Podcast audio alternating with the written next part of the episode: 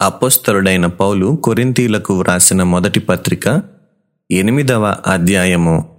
విగ్రహములకు బలిగా అర్పించిన వాటి విషయము. మనమందరము జ్ఞానము గలవారమని ఎరుగుదుము.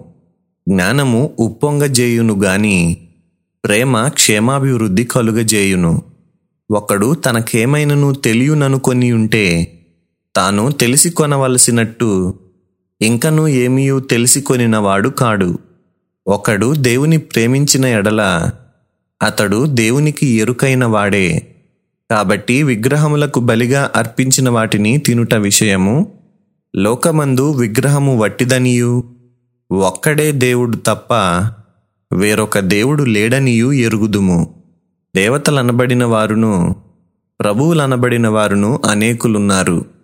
ఆకాశమందైనను భూమి మీదనైనను దేవతలనబడినవి యున్నను మనకు ఒక్కడే దేవుడున్నాడు. ఆయన తండ్రి. ఆయన నుండి సమస్తమును కలిగెను. ఆయన నిమిత్తము మనమున్నాము. మరియు మనకు ప్రభువు ఒక్కడే ఆయన యేసుక్రీస్తు. ఆయన ద్వారా సమస్తమును కలిగెను. మనము ఆయన ద్వారా కలిగిన వారము.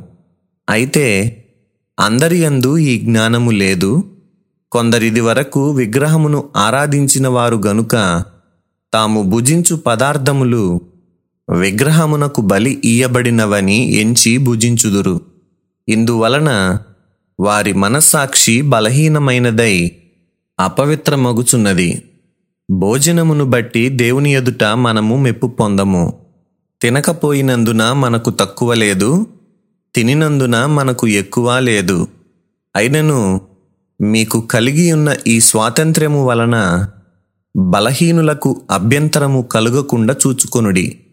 ఏలయనగా జ్ఞానము గల నీవు విగ్రహాలయమందు భోజన పంక్తిని కూర్చుండగా ఒకడు చూచిన ఎడల బలహీనమైన మనస్సాక్షి గల అతడు విగ్రహములకు బలి ఇయ్యబడిన పదార్థములను తినుటకు ధైర్యము తెచ్చుకొనును గదా.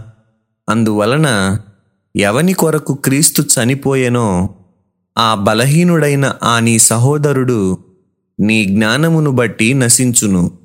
ఈలాగు సహోదరులకు విరోధముగా పాపము చేయుట వలనను వారి బలహీనమైన మనస్సాక్షిని నొప్పించుట వలనను మీరు క్రీస్తునకు విరోధముగా పాపము చేయువారగుచున్నారు. కాబట్టి భోజన పదార్థము వలన నా సహోదరునికి అభ్యంతరము కలిగిన ఎడల నా సహోదరునికి అభ్యంతరము కలుగజేయకుండుటకై నేనెన్నటికి నీ మాంసము తినను.